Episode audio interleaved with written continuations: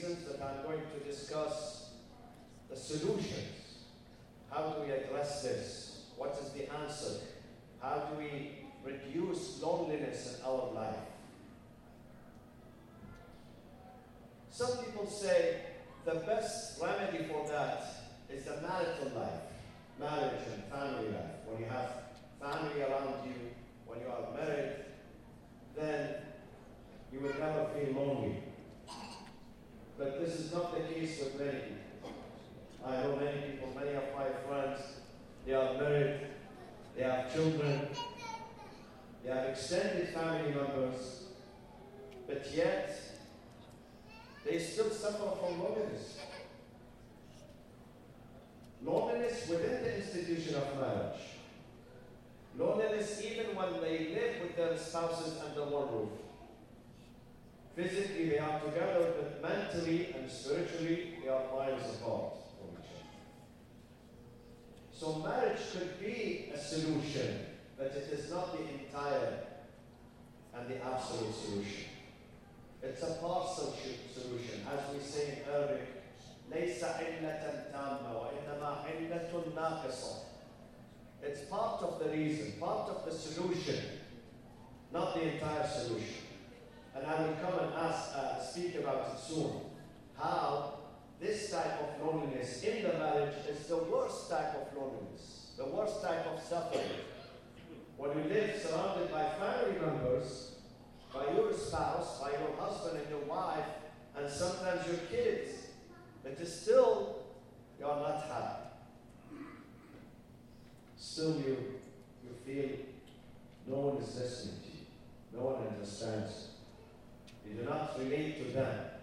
This is the worst type of feeling.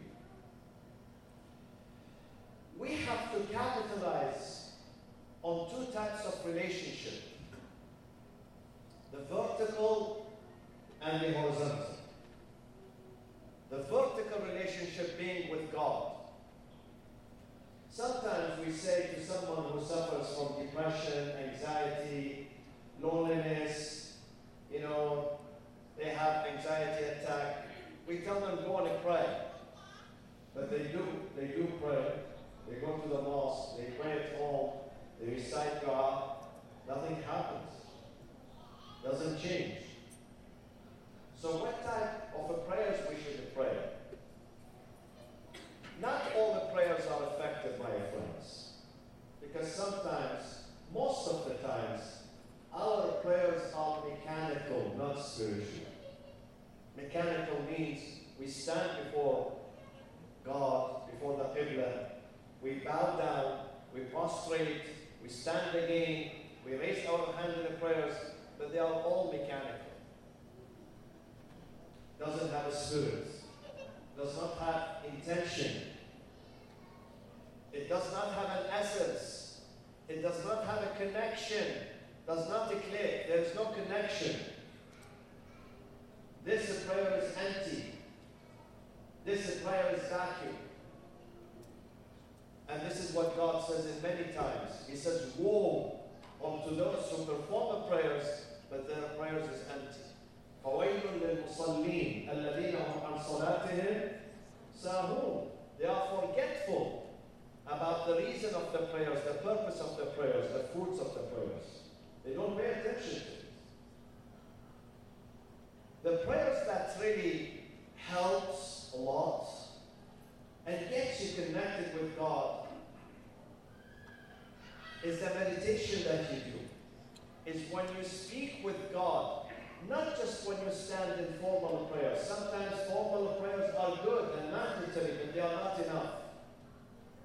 You have to establish a personal connection with God, not formal, personal. These five daily prayers are formal. Sometimes it does not work. It's formal. It's a responsibility, it's a duty. You just want to get them off your chest get away with it, just do it and believe. But you have to, the prayers that really counts and it's effective is when you are alone, when you are walking on the beach, in the desert, in the mountain, in the nature by yourself when you are driving on a long freeway and then you start talking to God with your own language, spontaneously. You speak with God with a natural language, with a genuine language. You speak to Him as you see Him, as Imam Ali says. When he speaks to God, he sees Him before. And you need Him. You need Him urgently in your life And you cannot survive without Him. And you have nothing in this universe but Him. أمن يجيب المضطر إذا دعاه. Pay attention to the term مضطر. Who is مضطر? مضطر is the person who is in a state of distress. State of distress. And there is no help. Nobody is listening to him. He's screaming, he's shouting, he's banging, he's uh, crying. Nobody is there. But there is only one entity which is there and can hear him and respond to him, and that is Allah subhanahu wa ta'ala. You should send a distress call. Similar to the calls that the ships they make when they are drowning, when they are sinking. This is how we should we speak to God. Intimately, an intimate, personal, natural, not a, do not use diplomatic language with God. God does not like diplomatic. God wants to wants you to be yourself. When you speak to Him, be yourself. Do not to pretend that you are someone else. Speak very natural with God, very intimate. It will change your life The more you have these conversations with God, the more you have these reflections and meditations with God, the more you get close to Him, the more you understand Him, the more you foster a true relationship with Him. من ذا الذي ذاق حلاوة مناجاتك فرام عنها بدلا Oh God, who's the one who really enjoys the conversation, this intimate and sincere conversation with you, munajat, this communion with you, and then he opts for something else or someone else? No. When you enjoy that conversation, you are not going to seek an eternity. You are not going to knock at another door. But the problem, we don't enjoy the conversation. Because we speak to God and our mind is with the business, with the office, with the food, with the vacation, with the entertainment, with the next movie on Netflix, with all these things. Our mind is busy. We don't have time for God. We have time for everything in life. But when it comes to God, our mind is too busy with other things. We don't pay attention. So this is one relationship with God, which is important. When you enjoy this relationship, trust me, you're going to reduce the level of maybe you do not eliminate it completely, but you significantly reduce the level of loneliness. Significantly reduce. One of the beautiful hadiths, hadith of Qudsi, it says, you know why people sometimes they commit suicide? Why people, when they have a romantic relationship between two individuals, hopefully a man and woman, not something else.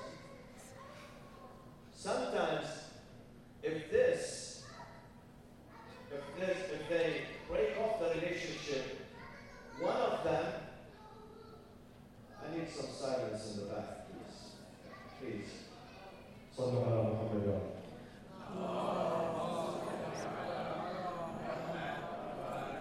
So one of them would contemplate taking away his life or her life. They contemplate suicide. The hadith says, قلوب قلوب خلت من ذكر الله فأذاقها الله. this is a punishment. It says when your soul, soul is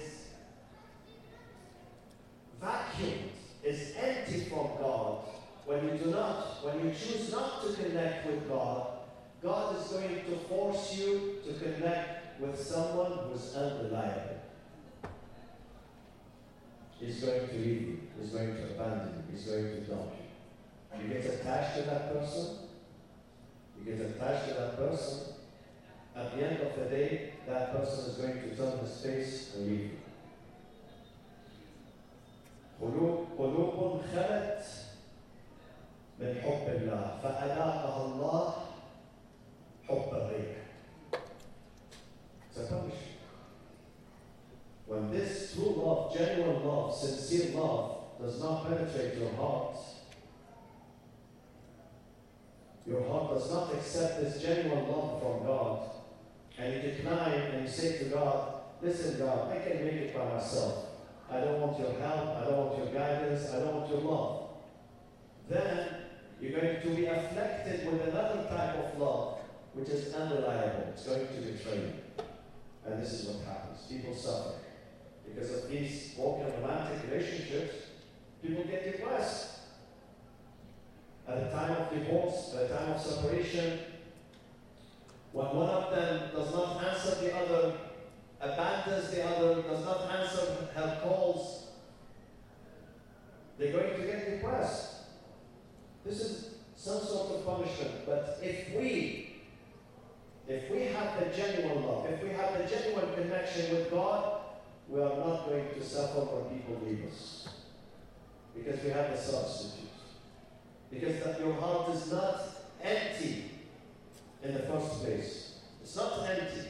So these relationships, the horizontal ones, with your wife, with your husband, with your kids, with your friends, are essential. They are important. But if you miss one of them, you're not going to suffer loneliness because your heart is filled with the original relationship. With the relationship of the creator of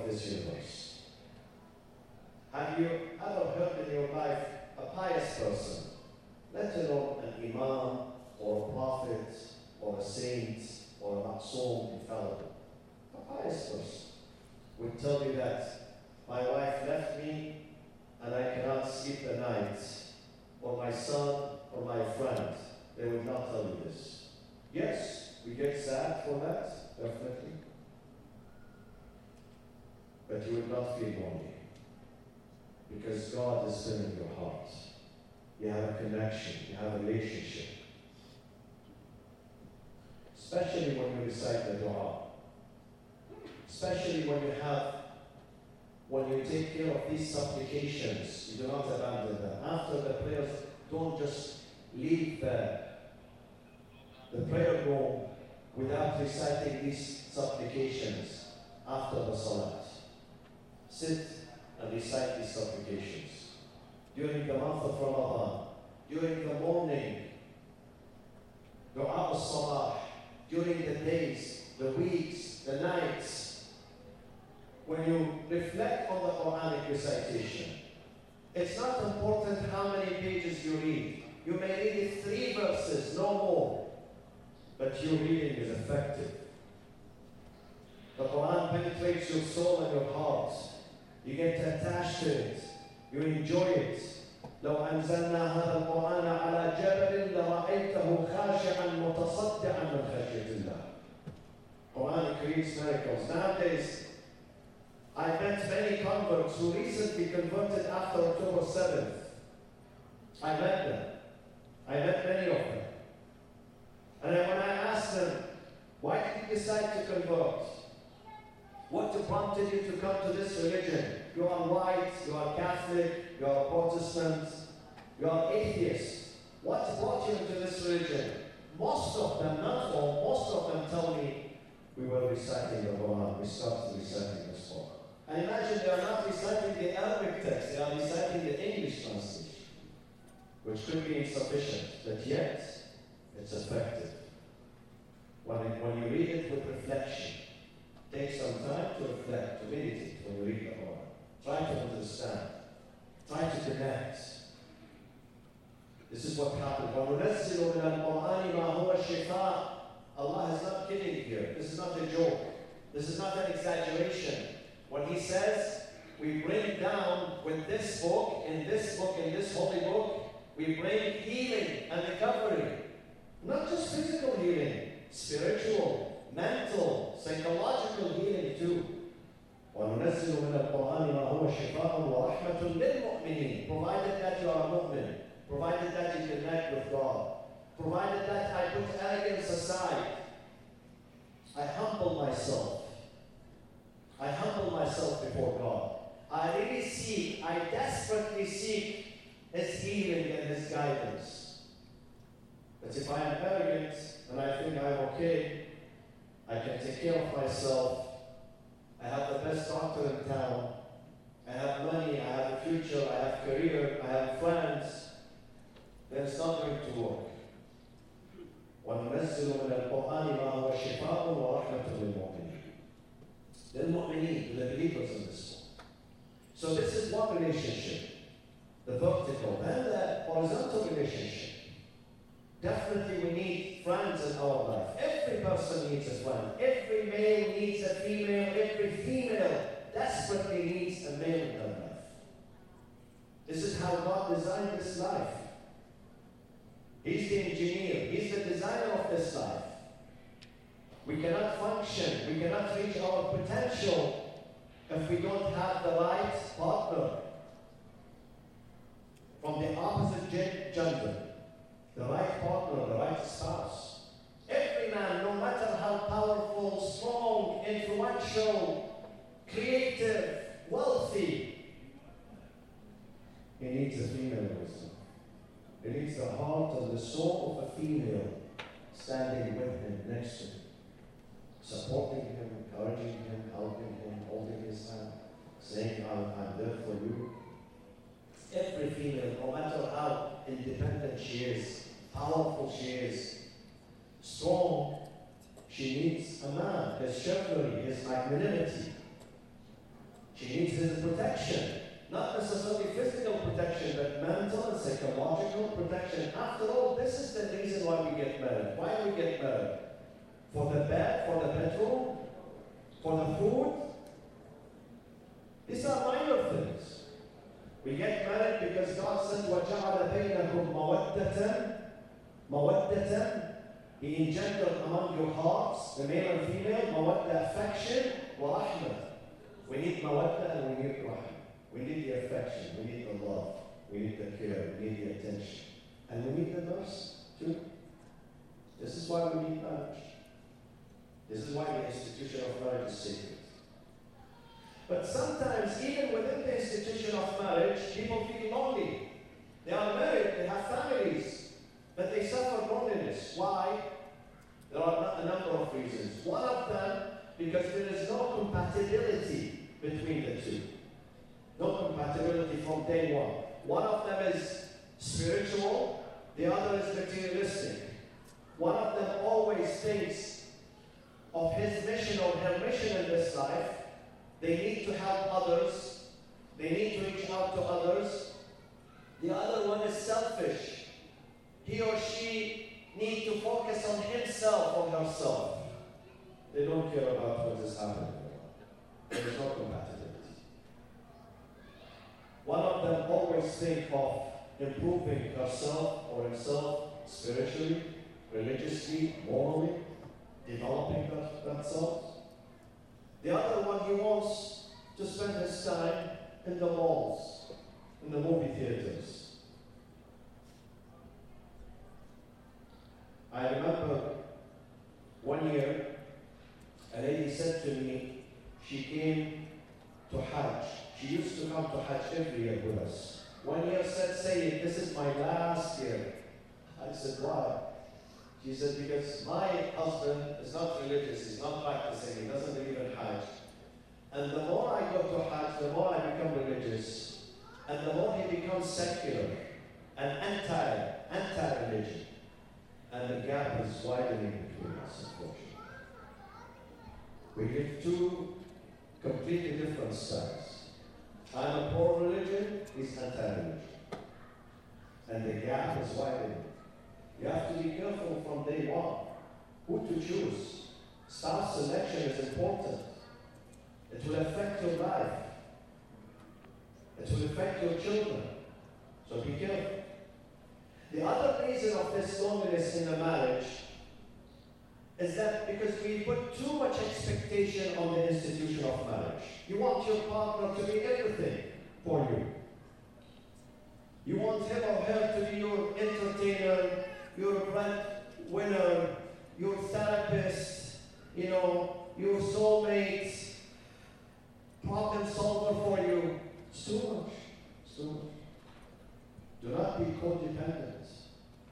God has given you the power, the energy, the ability, the creativity, the ability. Do not be completely codependent. Do not be dependent. It's not good. Do not depend on anyone in this life except except one, and that one is your Lord. Because that person can leave you enemies. That person can die anyways. That person can be incapacitated. Anyways. I, I, I know stories from my community.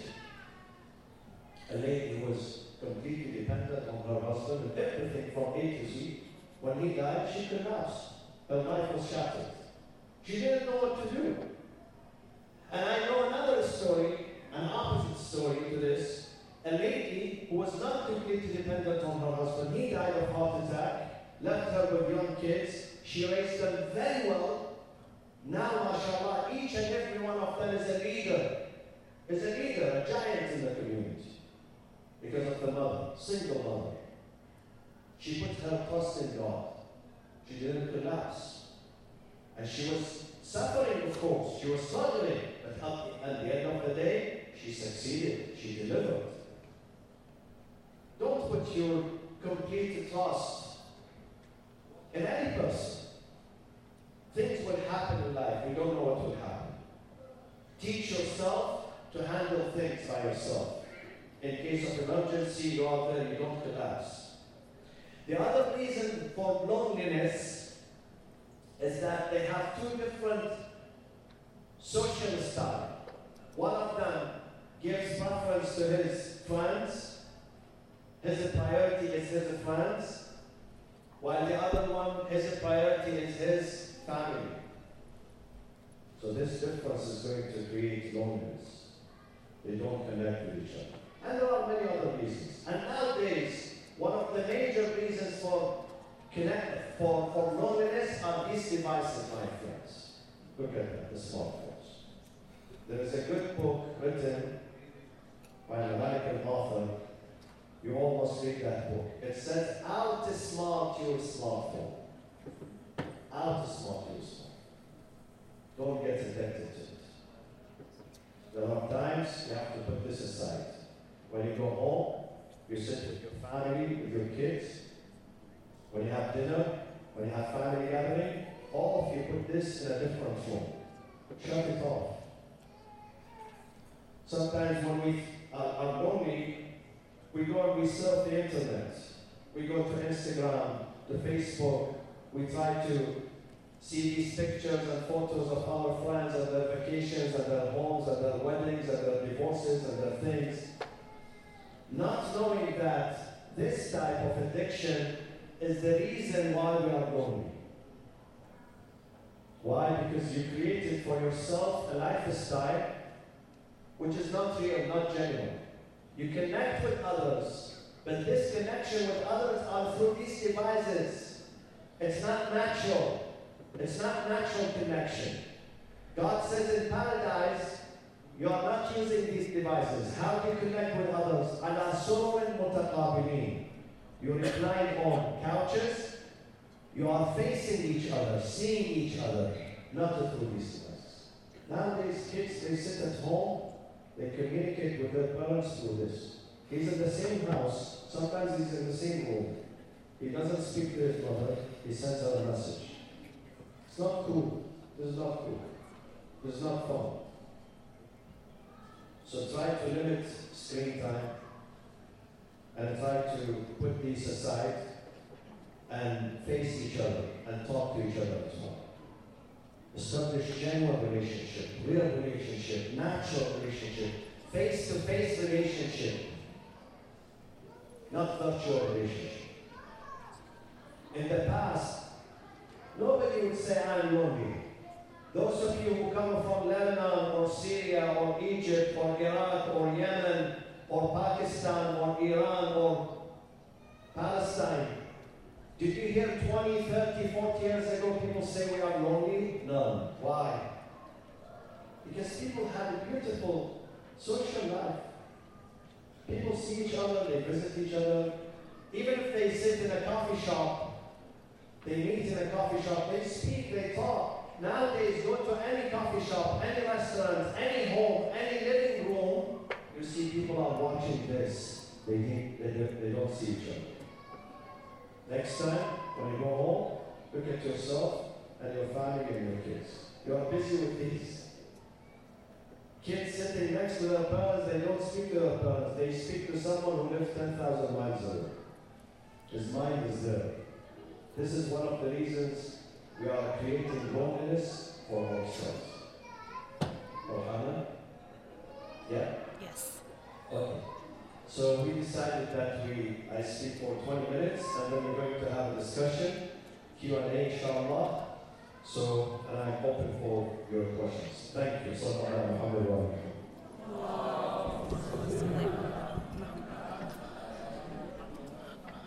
So I'll just um, ask Sayed a few questions and then we'll open it up to the audience for any questions. Thank you so much for that inspirational lecture. I think every single one of your lectures has impacted my life. Um, the one thing I have to ask is that, you know, when you talk about the connection to Allah in our namaz, and we go through namaz, we have five namaz, you know, three times a day, Prayers, maybe. prayers, prayers. Three, Use the universal language. Sure. The five prayers a day, three times a day. How do we continue to renew that connection to Allah? Because, you know, if you joke, a running joke in my family is if you can't decide on a restaurant to eat, you'll go pray and the restaurant name will come to you because you're just so distracted by everything. How do we maintain that connection through to Allah when we're either feeling low about something or just in general? The answer is in chapter 23. Your answer is in the beginning of chapter 23. Surah Al-Mu'minun, the believers, the faithfuls. قد أفلح المؤمنون الذين هم في صلاتهم خاشعون.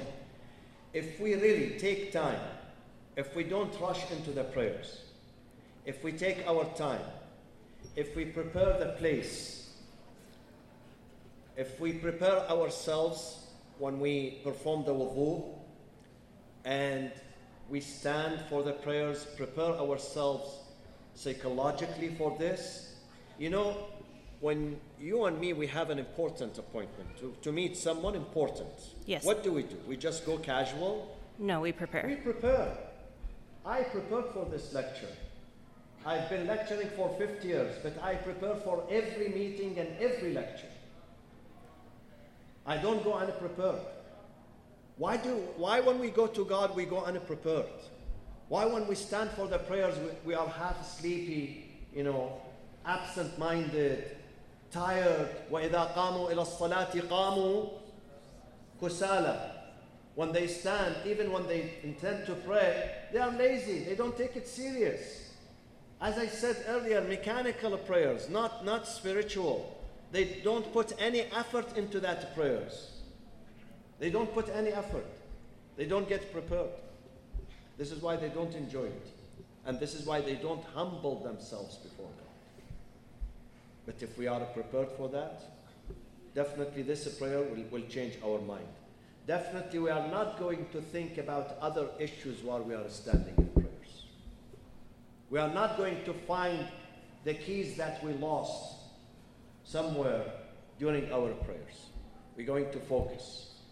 And one other thing, my friends, another tip on the prayers. When you pray at home, when you pray at home, what chapters of the Quran you use? I know the first chapter is Surah Al-Fatiha. Okay? What is the se- second chapter 99%, 99.9% of the people are going to recite? Surah Huh? Ikhlas. Al-Ikhlas. When you read the same chapters, it's going to be a routine. We are not going to reflect upon. But if you read a new chapter, even if you hold the book, it's okay. We don't memorize the Quran. Hold the Quran in your hand. It's okay. Perfectly okay. And read a new chapter. And take some time and try to reflect on the new wording of this chapter. If you don't understand Arabic, carry a version, a Quran that has translation. English translation, French, Spanish, Farsi, Urdu, other translations.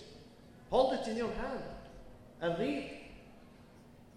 The second chapter, read another chapter which is engaging, a new chapter that is going to open your eyes and your heart. But if you keep reading Qul Huwallahu Ahad every single prayers, every single, you take it for granted. You are not going to reflect upon that.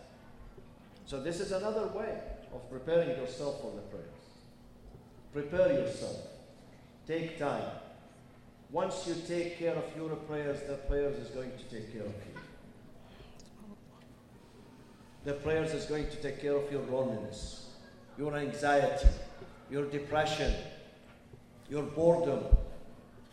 It's going to take care of your mind, your soul, your life. You're going to have a different perspective on this life. You're going to be stronger. You're going to be you, you. You as a mother, you as a father, you as a son and daughter, you're going to be a source of inspirations for others, for other people. You're not going to suffer. We have to change these things. They are simple things, but and now mostly people during the new year they have a new year resolution. So let this be your new resolution. Try to approach, try to have a different and new approach to the salah, to the five daily prayers, but also don't forget what I said earlier. We need to have we need to have a simple informal communication and a speech with God. When you open your eyes in the middle of the night, if you cannot do Salatul Layl, you are too tired, stay in bed. You don't have to do Salatul Layl. Speak for two minutes with God. Tell Him about what you feel. Tell Him about the challenges you are facing. Tell Him about the fear you have. Tell Him about your uncertainty. Share it with God. God loves to hear your voice and He will answer you. And the hadith, Al Hadith Al Qudsi says, sometimes God does not answer. He doesn't answer. Not because He does not want to answer you, not because He hates you, because He loves to hear your voice more and more. Because if He answers you today, immediately you are not going to ask Him. He's going to miss your voice. So He wants you to keep talking to Him so He can enjoy your voice. Change your lifestyle. When you change it, definitely you're going to, to feel much happier and much content. This is the golden expression, the golden term. Qana'ah. Qana'ah. Inner satisfaction. To be content with your life. Even if you don't have much, even if your home is one bedroom, small, humble, your car is humble, your income is, is moderate and humble, you would still thank God. You would say, Alhamdulillah, I am much better than others.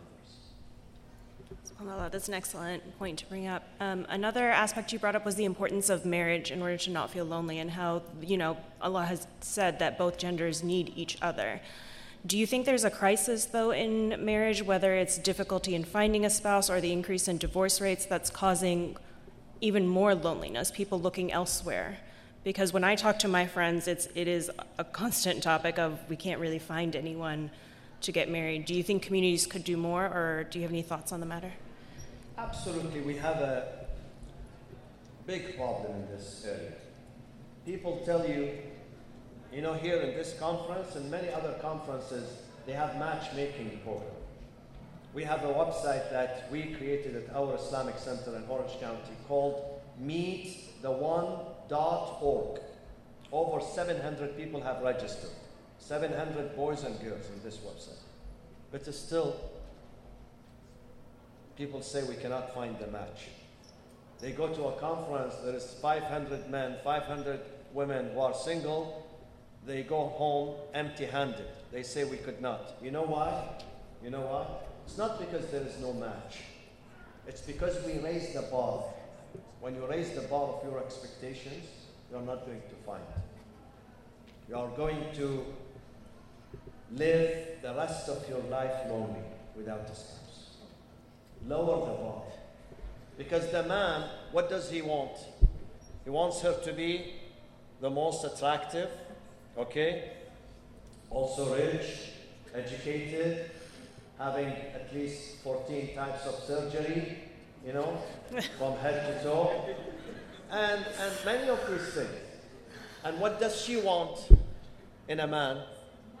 Money. Ahsanti. This is number one.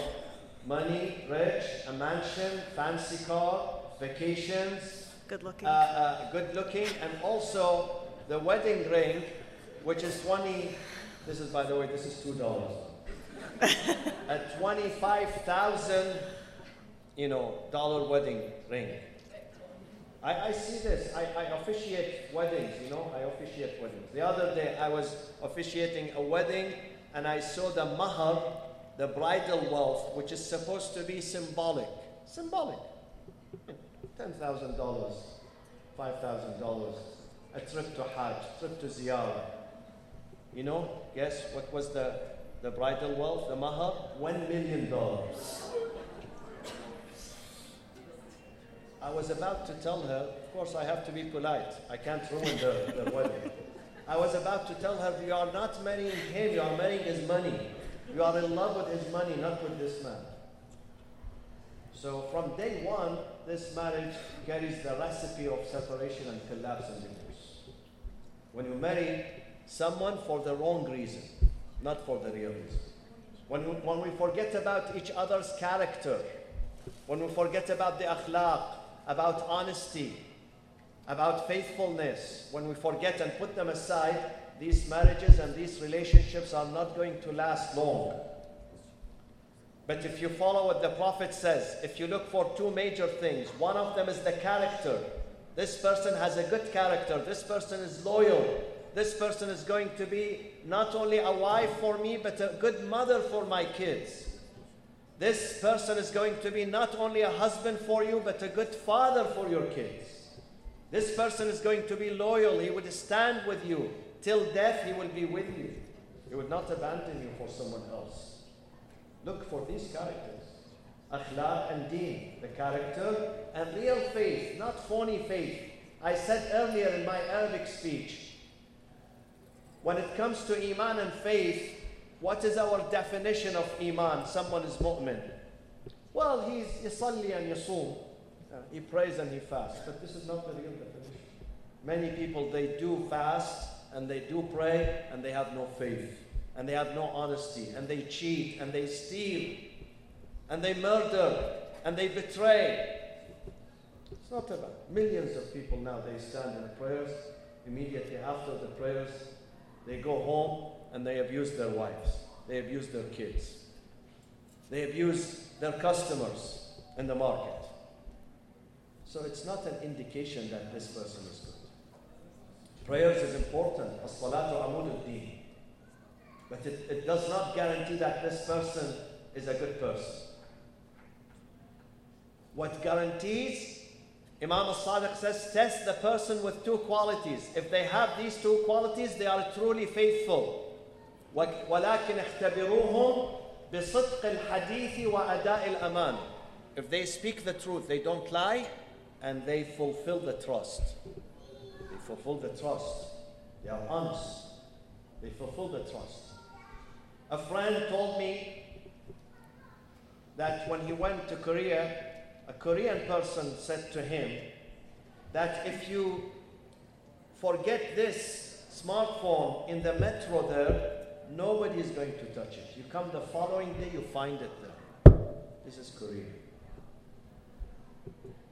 It's in our book. This is in our, these instructions are in the Quran, but we don't read them. We don't follow them. We don't care about it. أداء الأمانة والذين هم لأماناتهم وعهدهم راعون. It's in our book. But in Muslim countries, we don't. We don't care. Sometimes you lose this in the masjid during the Friday prayers. You lose your shoes, not your only smartphone. Because we don't follow our book. Some people pray, but they don't follow the prayers. They don't follow. So, when someone is honest, honest and truthful, put your trust in that person. He's not going to hurt you. You're going to enjoy your life with him, even if you live in a one bedroom apartment. But life becomes delicious and good. That's an excellent answer. We'll now open to questions from the audience. There's a mic right there.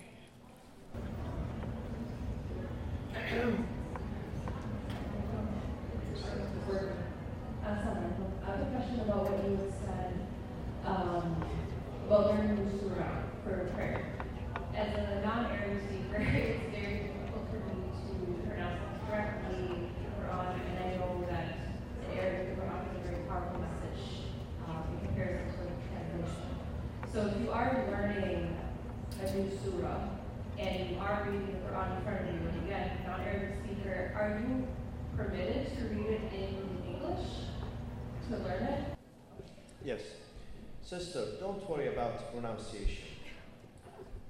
Trust me, there are many scholars who do not pronounce the Quran correctly. Scholars, let alone lay people. So don't worry about pronunciation. You have to understand the meaning. And definitely, if you don't pronounce the Quran well, you can read the translation. You can read the translation. In fact, you enjoy reading the translation more than enjoying the original Arabic text if you don't understand the Arabic text. Even in the prayers, those who are newly convert, they come to me, they say, Well, I'm American born and raised, you know, I'm not Arab, so I cannot memorize Surah Al Fatiha, Surah Al Ikhlas. Of course, they try, but in the beginning, in the first few weeks or even months, they cannot. So I tell them, read it in English. There is an exception, there is a solution. If you can't read it properly in Arabic, then you may hold the book. Either you memorize the translation or, or hold the book in your hand and you can read it. And Allah understands all languages. Our Lord, luckily, is a universal Lord.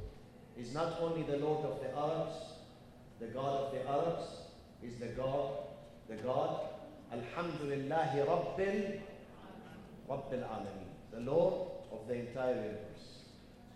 So whatever language you speak, He doesn't understand because He created you, He designed you, He programmed you, and He knows every word you utter. Even if you don't utter it, you can seal it in your heart, you can get it.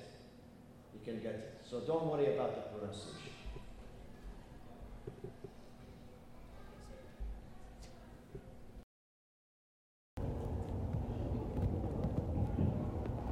Okay, so my question is, from uh, from an Islamic perspective, how can we prove that um, all people have free will and they're not predestined to do everything? Listen, uh, we do not have absolute free will, by the way. No absolute free will. Because many things you try to do and you cannot. You try to sometimes pass the test, the finals, midterms, and you can't. So you don't have a free will. You want to buy this house, but you, and you have the money, cash.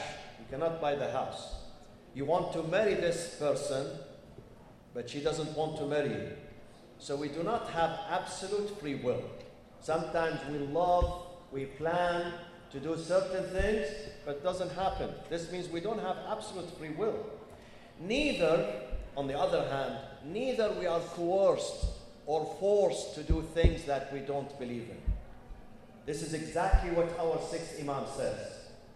Because there were two philosophical schools, the coercionists, Mujabbira, who believed, who believed that, and those are the Ash'arite, Ash'arite tradition. They still exist until today. They believe that you have no choice in this life. You are driven by God. You are only a vehicle. You don't control that vehicle. God is controlling you. So even if you want to go to paradise, but God does not want you to go to paradise, He's going to send you to hellfire. Even if you want to go to hellfire, you say to God, I want to go to hellfire, leave me alone. He says, No, I'm going to send you to, paradise.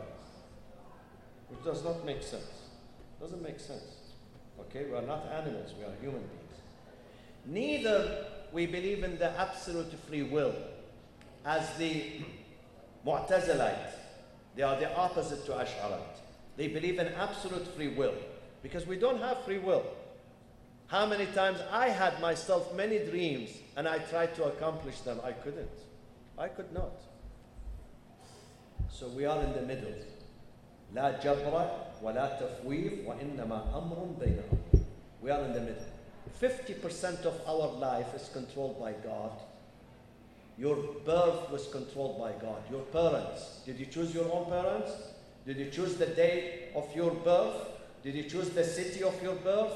Are we going to choose the place of our death? We don't know. The time of our death? We don't know. It's not us. But the other 50% of our life, we have control over it. And this other 50% is very important because it is going to determine whether we're going to go to the right or the left on the day of judgment.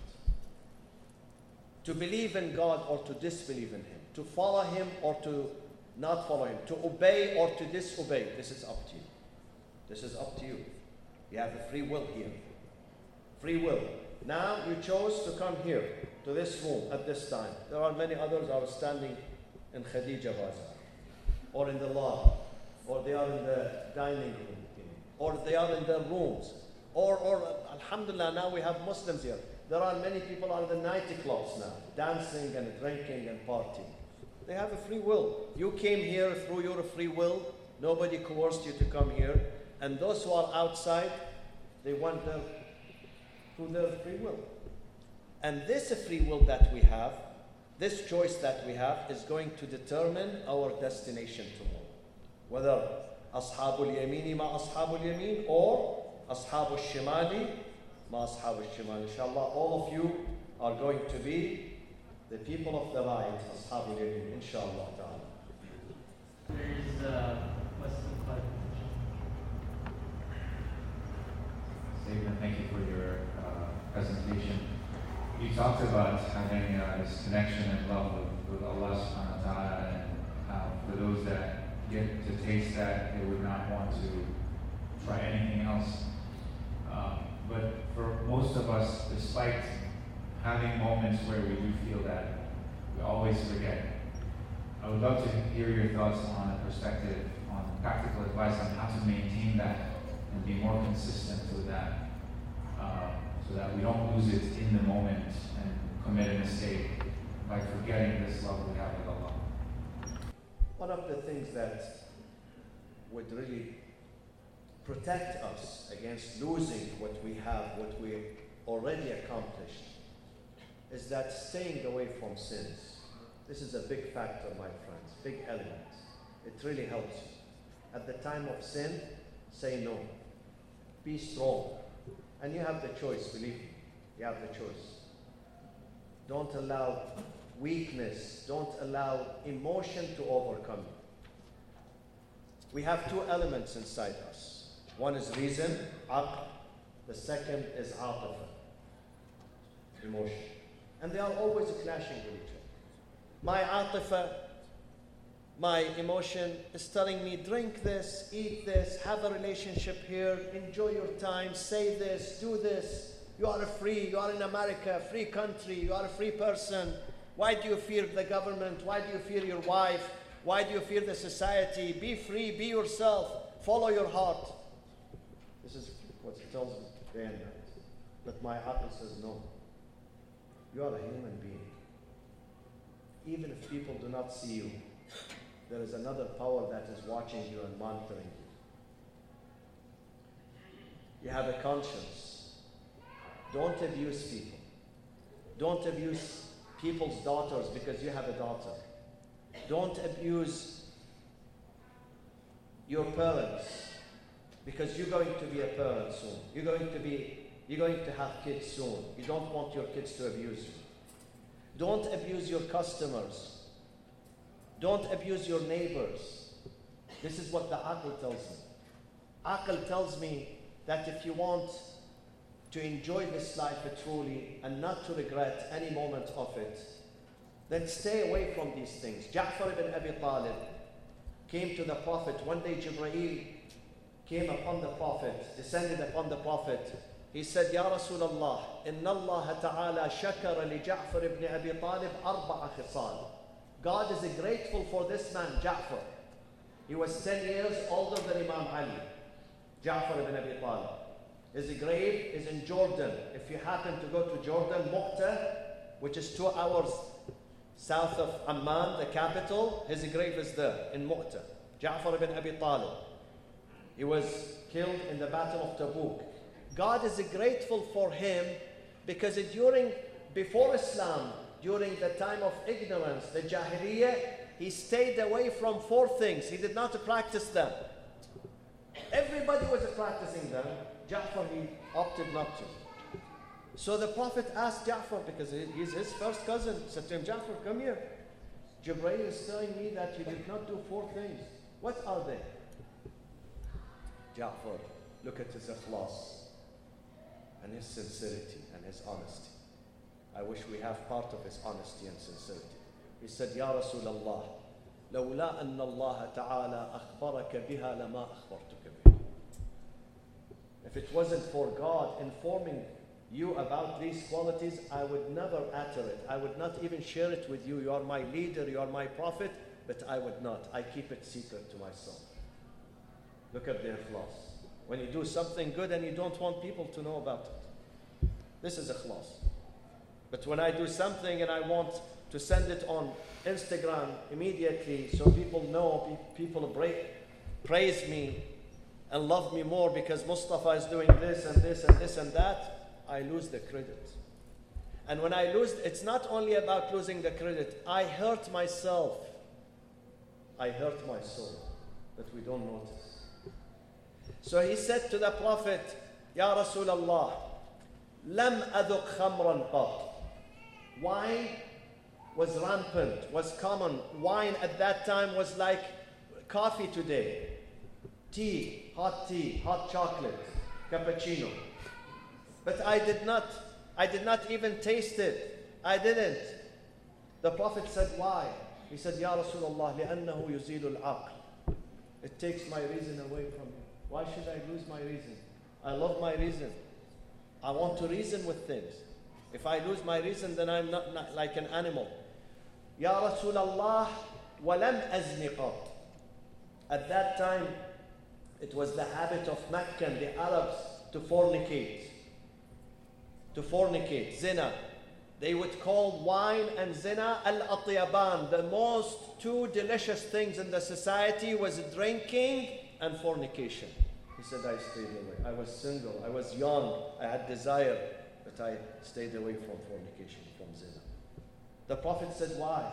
He said, Because I knew if I practice that against people's daughter, someone will come and practice it against my daughter.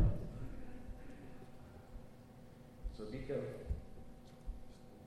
Don't think that you tamper with people's daughters, and your family is going to stay safe. If you want to keep your family safe, don't tamper with people's daughters. Don't do that. Respect them. Especially for the young ones. We think that mut'a is, you know, okay. I'm 16, I'm 17. I don't need the consent of anyone. I don't need the consent of my parents. I can have sex with her because Islam says, okay, Shia is no, you are wrong. Mut'a, temporary marriage, time marriage. Timed marriage has rules, strict rules and regulations and adab. It's not an anarchy. Be careful, don't do that. When you do it to people, someone is going to do it to your sister, to your daughter in the future. And then he said, Ya Rasulullah, walam akthib qat. I never lied to anyone. To anyone. The Prophet said, Why? He said, لأنه يذهب بالمروءة. I would lose my respect. If people find out that I am lying, they are not going to respect me. And the fourth thing, he said, Ya Rasulullah, وَلَمْ أَسْجُدْ لِصَنَمٍ قَطْ Only few people who did not prostrate before idols. Number one was Muhammad sallallahu alayhi wa sallam. Number two was Imam Ali alayhi salam. Number three was Ja'far ibn Abi Talib. They did not prostrate to idols. Idols were everywhere, at the top of the Kaaba, Masjid al-Haram, Safa, Marwa. Idols, plenty of idols. He said, the Prophet said, why Ya Ja'far you didn't? He said, because I knew that this idol is not going to benefit me nor harm me. Why should I prostrate before the idol? The Prophet thanked him. He said, Ya Ja'far, حقا لك على الله أن يجعل لك جناحين تطير بهما في الجنان مع الملائكة. Ja'far, oh Ja'far, the Prophet gave him a news he did not know about it. The Prophet reference to his martyrdom, and this is way before his martyrdom, many years. He said to him, You're going to lose your arms, and God is going to substitute you with two wings. You're going to fly with two wings in paradise with angels. So, my friends, we clash, there is a clash, always, between reason and atifa. We have to put reason first. Do not sacrifice your reason for the sake of your emotion. Always. Every single morning we have a choice, my friends. When you open your eyes, you have a choice either to follow your reason, and reason is going to lead you to truth and justice, or you follow your emotions, your desire, which is going to lead you into damnation. And the wars that we see, the bloodshed that we see today, because many people are, are following their and obeying their desire, not the reason. Thank you. May Allah bless you all. وصلى الله وسلم على سيدنا محمد وأهل بيته الطيبين الطاهرين.